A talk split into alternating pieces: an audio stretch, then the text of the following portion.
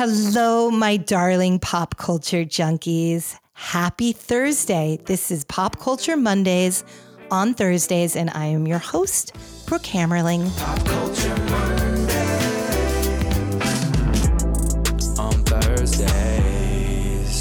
Hello, my darlings. It's been a minute. I have uh, I have missed you. I I forgot I didn't have a podcast last week because I did have a podcast.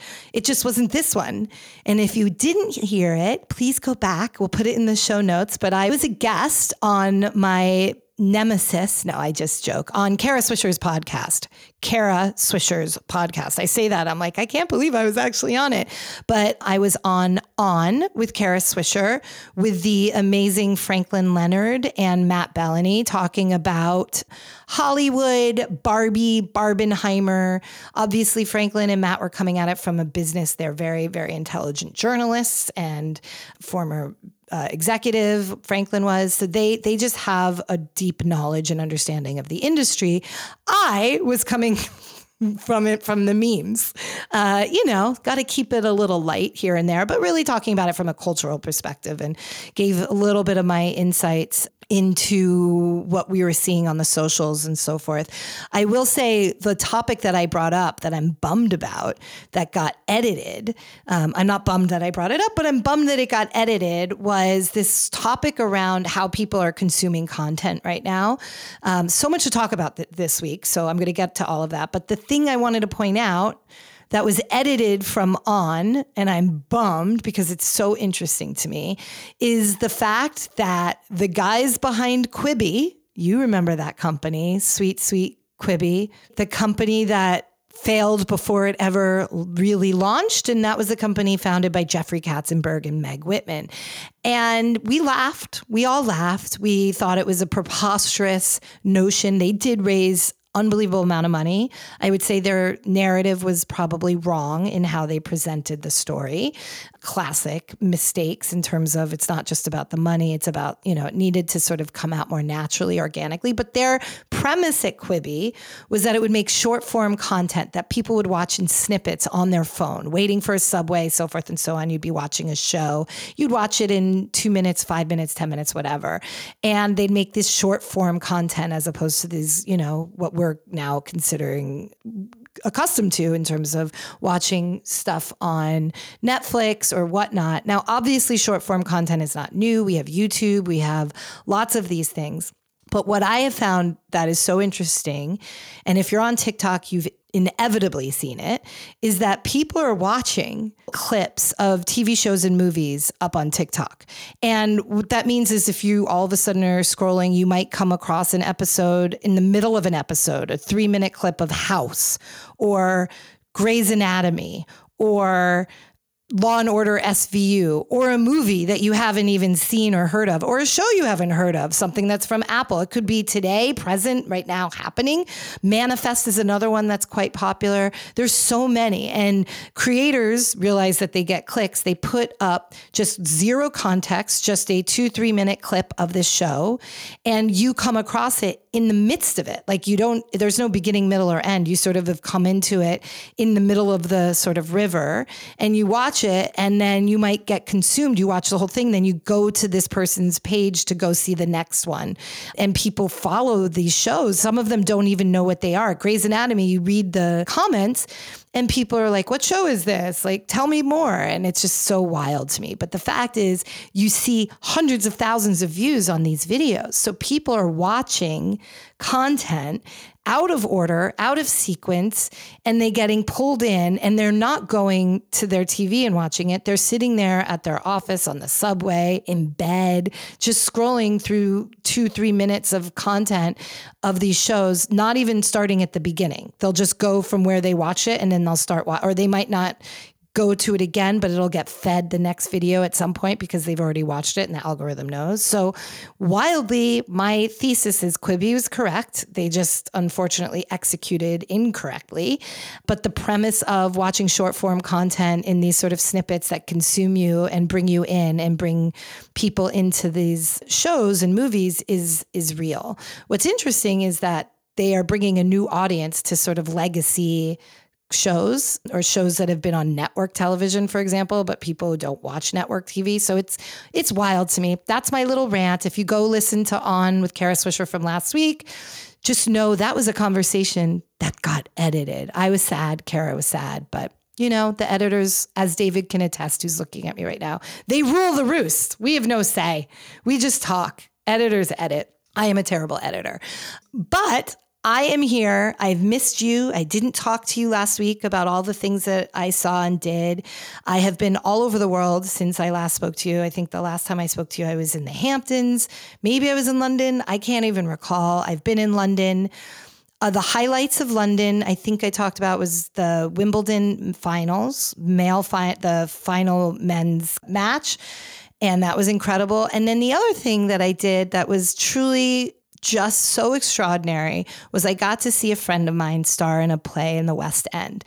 And there's a reason that it was incredible, not just because it's my friend and not just because it's this incredible place to have a play in the West End, which to me is more significant than Broadway. It's just got this aura to it. But the play was incredible. It's incredible. This was The Pillowman. It is starring Lily Allen. This is not the original play. I mean, it was it was already done. This is a, a revival, I guess you could say. But the the nature of this play, the thinking behind the storyline, I did not expect to laugh. It is a very dark play set in sort of a, a totalitarian state and really just four main characters with some side characters. And really, the premise is about child murder a serial killer of children and then trauma and horrible murders and horrible torture and yet funny you know, dark. It's very gallows humor. It's incredible. Lily Allen is incredible. And Lily Allen, for those of you don't know, is already a very accomplished human, a singer, a pop star, has seen the world and back, has captivated uh, so many of us with her music. She was known as the Queen of Glastonbury. Uh, she has many a famous song. Some of them you may be ultra familiar with, like "Fuck You, Fuck You Very, Very Much." She's so talented. She was not a trained actor. She uh, has a brother who's an actor, accomplished actor, but she got into acting only very recently. And in her first foray into it, was nominated for an Olivier, which is like a Tony Award, but I think even more prestigious because everything in England is more prestigious. But if you, my point of this is, first of all, anybody can be anything they want at whatever age. If you decide you want to try something new, go and do it. If you are a pop star and you want to try something new, go and do it. If you are an accountant and you want to try your hand at writing a novel, go and do it. I am a big believer as somebody who's 49 years old and I am trying all these new things, whether it's writing or podcasting. I will spare everybody from my singing because that is a disaster. Um, but if you want to be a chef, go do it. There is nothing stopping us. This is the world is our oyster. We live in a world where anything is possible. And age is such a different thing now. And I want to I want to get into that. Um, but my other point about that is if you're in London or planning on being London, I think you have like five weeks left to see this performance. Run to the West End. And this theater is so it's so civilized in London. I mean, in New York, when you go see a play, I still dress up. I still dress up if I'm going to see a play off Broadway or on Broadway. I am dressed up. I would wear a dress, a skirt, nice outfit. I do not wear flip flops and t shirts to theater. In New York, people do, and they show up with their like sippy cups that they serve at the theater with like their wine or their soda, their Twizzlers, their peanut M and M's, like they're at a freaking movie. And that is just not the way it's done on the West End. But what they do serve in this particular theater is you can buy a bottle of champagne, rose champagne too. You can buy regular Veuve Clicquot or rose Veuve Clicquot, and they give you the bottle and two glasses glasses, actual glasses. And the bottle is in a little like ice cooler thing, and you bring it to your seats. And the trust that they have in the audience, because in America, that shit would get crazy. People would be dropping glasses, rolling glasses, clinking glasses, knocking over the bottle. in London, people don't behave that way. People are incredibly civilized. There were so many people drinking champagne and not a clink was heard. Nobody's cell phone went off. Nobody took a call. Nobody was on a cell phone. People were drinking their champagne, laughing at child murder. It was very, very sophisticated um, and just so well done. And Lily is a triumph. And um, it's really amazing to see my friends reinvent themselves and and be so good at it and just taking that risk. It's so incredible. I mean, it's so incredible but I'm all on the girl power journey. So for those of you who follow me in social media or read the newsletter, know that right now I my entire personality is Taylor Swift. I mean, my entire personality. And not that I wasn't a Swifty. I love her music. I probably listen to a lot of it on the background. But what is something that's so interesting about me, and I don't know if any of you guys have this, but I can't, it's like I know there was a theme. There's something that the kids are talking about called time blindness. And the, the new thing on TikTok is this sort of girl who is really upset that a job wasn't accounting for her fact that she's time blind. She can't get to work on time because she has time blindness. Like, no such thing as watches or alarm clocks. So the collective TikTok community last week or two weeks ago was sort of going raging about this generation's viewpoint that like being unable to be on time is a disability. My blindness is name blindness. I can't remember names, but also I can't, I have no idea songs or albums. I dated a musician. I lived in this person's world and essence for years. I was a fan of his music. His albums were famous. I lived there. I could literally go through and catalog his albums and try to memorize the name of the albums and the songs, but no, I have no recollection. If somebody says to me, like, what album is Losing Your Religion on? I couldn't fucking tell you if my life depended on it. Now that's, that, is that because I'm, I didn't care? Of course I cared. I love all of the songs that REM ever made. I cannot recall names of albums. And I generally can't remember names of songs, iconic songs that like are embedded in our brain, like losing my religion or losing your religion. See, I don't even f- fully know if I know that correct. Correct, but I I can't recollect names of albums and I can't put songs and albums together. It's just it's it's completely impossible for me to retain. So when people are asking me what era I was, which is in terms of which album that Taylor Swift has had because her catalog is so vast. When you think about this 33 year old woman, the amount of content she has written, just two albums alone during lockdown, um, which you know makes her quite an underachiever.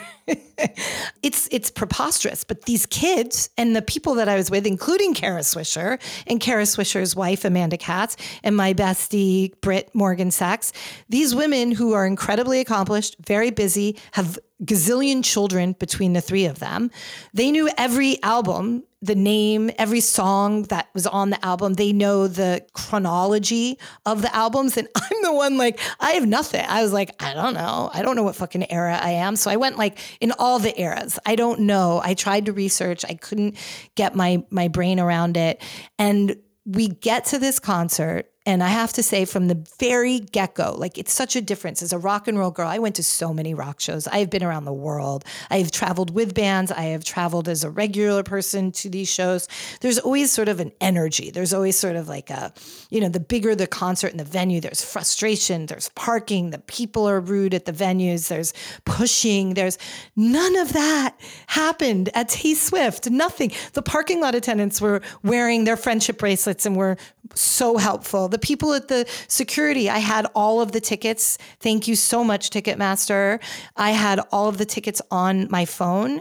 And even though they were announcing, like each person needs to hold their own ticket, the guy at the security check in was like, Oh, no, don't you worry. It's so much easier for us if it's just on one phone. Held my phone, scanned us in. Everybody was high fiving. The security people were like, Enjoy the show. Do you want to trade a bracelet? It was just the most incredible thing. It was all, the crowds were intense. I have, I mean, for somebody, I don't like standing in lines. It's like my thing. I just don't like lines. But here it was just everybody was so delightful. Everybody's outfits were so spectacular and sparkly. And and it was interesting because Britt has two daughters that are 12 and 13. And you see some of these kids wearing what I would say is sort of provocative. They're wearing like little leotards and they're wearing, but it wasn't in a sexualized way. And I was like, how do you feel about that? What, when your daughters go to Taylor Swift, which they're going to this week, how do you feel about them? And she's like, you know, in this environment, it doesn't mean, it's not like they're going and it's a bunch of, like, they're going because of boys. They're going to pay homage to Taylor and they're wearing these like sequence dresses or the leotards and all the different again eras that she's in and some people are in costumes some people are in outfits everybody everybody brought something and when we got to our seats which were incredible we were surrounded by people with their moms or dads, which I thought was so great. And these little girls next to us, they knew every single word of every single song, every single person screaming. And, you know, one of the things that we knew going into the concert was that Seattle, which had happened a few days earlier, had so much noise at their concert that it registered on the like Richter scale type of things as a 2.3 earthquake. That's how loud, that's how crazy that stadium got, that they were able to actually move the earth. They were actually able to move the earth in a way that, you know, I don't think anybody's ever seen before. I guess there was some sports thing that they say it happened with, but needless to say, this is a bunch of 12 year old girls and their moms and dads. But another thing, I say 12 year old girls, it's actually not true. It was incredibly multi generational. Never have I seen anything like it. Like I, I, talked about in the newsletter, I love Madonna. I would have killed to see Madonna as a 12 or 13 year old. Uh, there's no chance my parents were taking me or letting me go see a Madonna show. Papa Don't Preach, all of that stuff. Hell no. They were not, she was not somebody purposely, by the way, that parents were going to support their children in terms of loving. That was sort of the rebellion. I was raised with this idea of being a rebel was the way to go going a being combative against your parents' beliefs. And in this generation, it's all inclusive. It's about include, including you and your family and inclusivity about others, all shapes and sizes, all ages, all races. It was just, you know, yes, will I admit it was a lot of white girls? I'm not going to lie, but there was still much more diversity than I would see in other concerts that I have gone to, to be clear. So there's that. And then the sheer Olympian nature of this woman and her dancers performance. I don't understand. We knew going in it was going to be three hours. It went three and a half hours. She really connects with the audience. So it's not all down to a minute program. She has a conversation with the audience depending on where she is, the reaction she's getting. She talks about Santa Clara. She personalizes it. You literally feel like you're sitting in her bedroom eating pizza with her. Uh, she talks to you like she's talking to her friend. It's in, she's incredibly intelligent. And you just feel like you're seeing something, even though you know generally what the set list is going to be. She has surprise songs in the acoustic version. She does three and a half hours at this venue. That was the second night at Santa Clara. We heard she went 30 minutes over curfew the first night. She did it again the second night. And curfew means that a venue has a set time that it has to close up. And if you go beyond that, you pay a fine. You not only pay a fine to the venue and whoever owns the venue, but you also then have to pay overtime for all of the people that are working there. And obviously, they have a lot of money, but she was about communicating with the fans and giving them the most incredible experience. 45 songs there were 45 songs in our in our set. Like it's preposterous. And i've had some people say like yeah it's just like you know the grateful dead did three and a half hours. And i was like dude no offense but the grateful dead whether it was jerry garcia's grateful dead or the dead and co they're a bunch of dudes just stand there at the mic on the stage and they sing and they jam and they, you know, they're not moving around. This woman must have four miles in her. The stage itself is half the stadium, the length, and then goes down the middle of the stadium. And she's up and down and up and down and constantly moving. There's no, you know, sitting there and just jamming for 20 minutes. She is literally moving around. Maybe she's at the piano for a song or two, but beyond that, it is moving, it is choreographed. There crazy costume changes that take 30 seconds. The set is unbelievable. The dancers are having a blast. I've just never experienced anything like it. And this is just sort of right on the heels of Barbie. This is also there's this Beyonce tour that is just growing and growing and finally coming to the US and I have to say as a woman, I of course we have incredible female artists and we've had incredible movies in the past about uh, the strength of women and this is nothing new but yet it is new. It is new. It's it's something i can't quite put my finger on. I know that Marc Maron talked about barbie on his podcast and i haven't heard it yet but he also talked about it on his tiktok. And listen to a little bit of what he said about barbie. I saw Barbie and I thought it was a fucking masterpiece. And like, I don't throw that word around lightly, but I didn't know what to expect. I wasn't even that excited about going. It's like it does a fairly amazing thing to create a sort of broad based entertainment product that applies to the entire spectrum, I think primarily of women, and then just seep it in progressive politics and basic feminism in a way that's funny, informative, and well executed in a context that is completely engaging is fucking monumental. I just never seen anything like it. And I guess that's, you know, the world is having the same experience on all different levels. And the comedy about men is inspired. And the fact that certain men took offense to the point where they, you know, tried to build a grift around it in terms of their narrative as right wing is so embarrassing for them. Any dude that can't take those hits in that movie, they've really got to look in their pants and decide what they're made of. I mean, Jesus Christ, what a bunch of fucking insecure babies. So he's right. It's the most incredible film in that it does so many things all at once and it doesn't alienate except for the sensitive little pathetic men like Ben Shapiro and Piers Morgan, who, as he rightly says, they need to look in their pants and see what they're made of because clearly they are just little children who can't tolerate the fact that women might actually have power.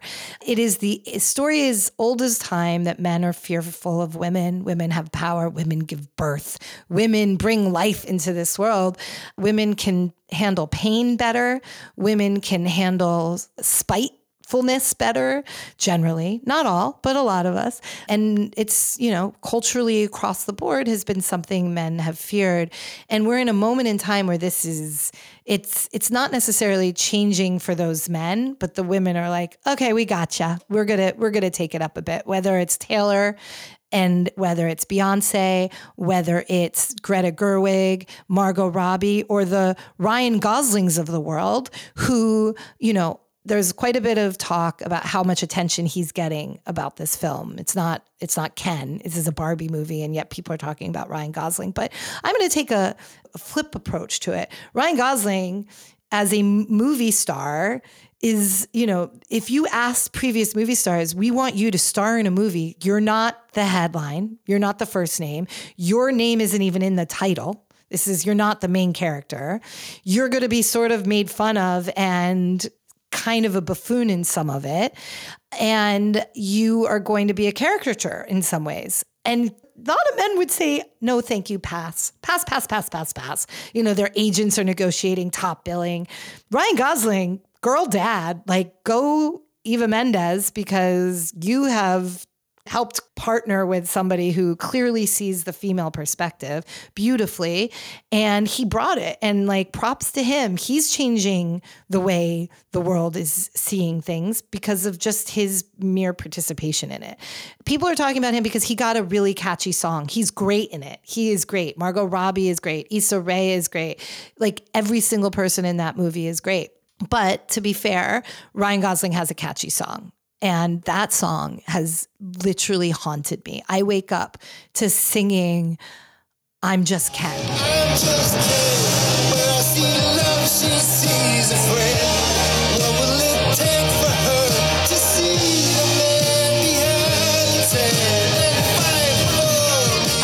I can't help it. I don't know everything. And now there's these trends on TikTok where people are saying, like, because his job in Barbie was beach, uh, just beach. And so people are now using TikToks to put up, like, this is my boyfriend. His job is office. This is my boyfriend. His job is road because he works in construction, whatever. It's just, it's really, really funny.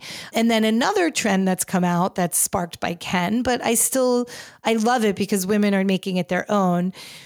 He was wearing a sweatshirt that's gone viral. Uh, it's sold out. Warner Brothers, and I'm sure lots and lots of dupes have been made, but it's sold out. You can pre-order it on the on the uh, not Warner Brothers, sorry, Mattel was selling it, and it's sold out. But they have a pre-order, and it's this tie-dyed hoodie, which is so cool, and it says "Kenough," like I am enough, but with the K in front of it. And so now there people are taking that and turning it into like I'm Gwenuff, like for Gwyneth Paltrow or another Gwen, or I am Hen. I, they're just incorporating another terminology for enough using the Kenough euphemism if that makes sense. I don't know if i used euphemism correctly. I can't really speak eloquently sometimes if you guys haven't noticed.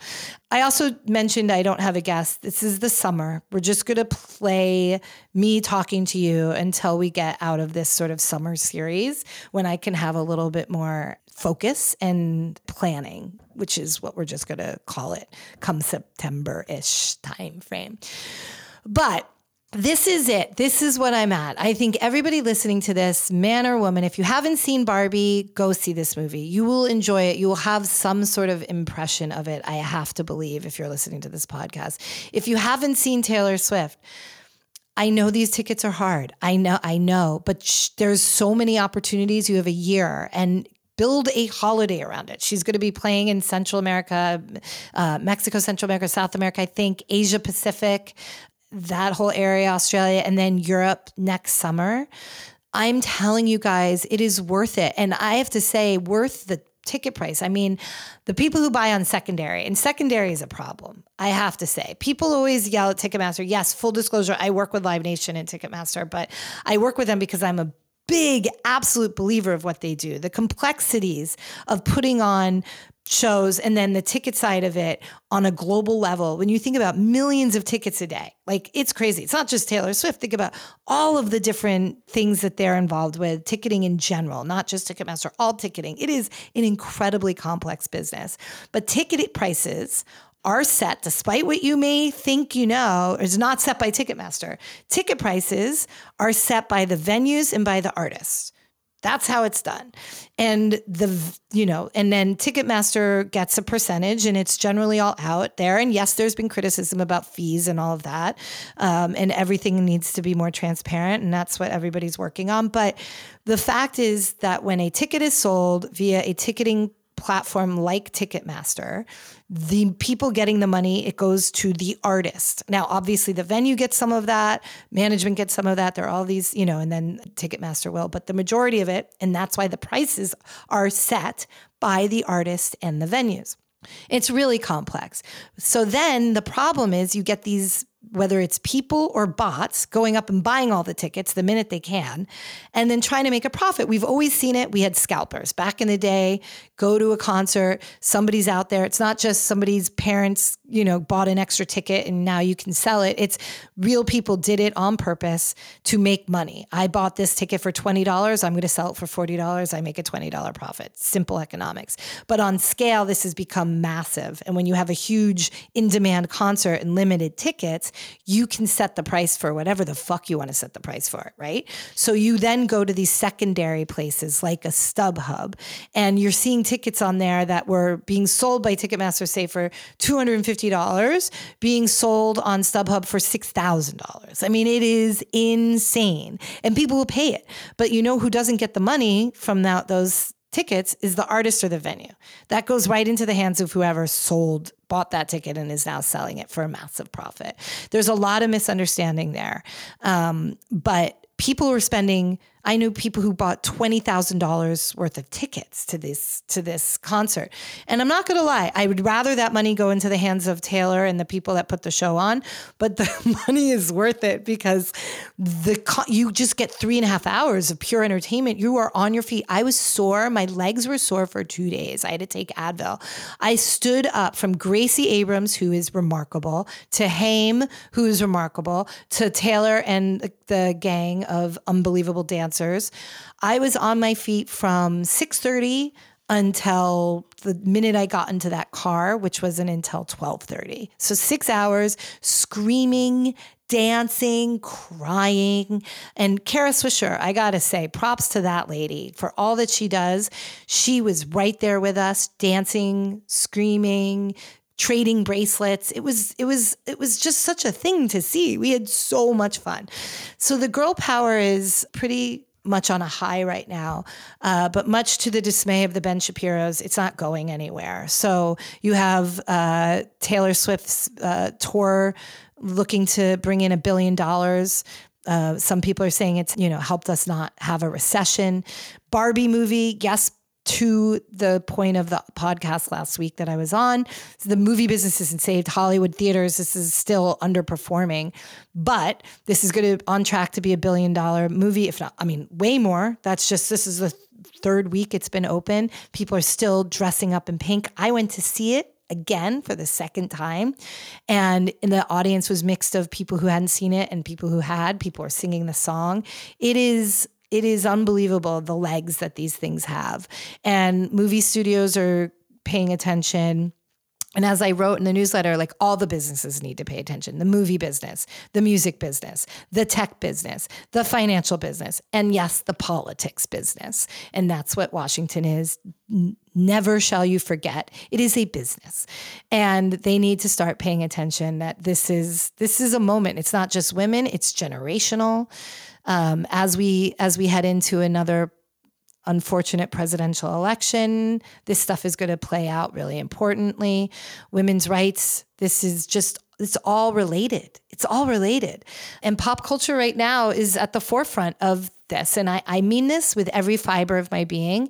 If Taylor Swift wanted to, impact an election, I'm pretty sure she could. If Taylor Swift wanted to run for office, I'm pretty sure she would win if Taylor Swift wanted to start a church or a cult, I would actually happily join. And I'm not uh, a believer of, of churches or cults. It happens. But uh, the cult of Taylor Swift, I sort of would, I mean, if it means we get to sit around and make friendship bracelets and talk about uh, our feelings and, and write really prolifically and eat pizza, then I am in that cult for sure. So that's really it. That's all I'm here to rant about. Uh, if you haven't seen Barbie, like I said, get out, go, go see all the concerts, go see Beyonce. She's finally in the US. I can't wait. And all of the other things that are coming our way. Just go and have those experiences. Go see Lily Allen star in The Pillowman. Do it all. There's just so much. There's just what a what a beautiful moment we are living in.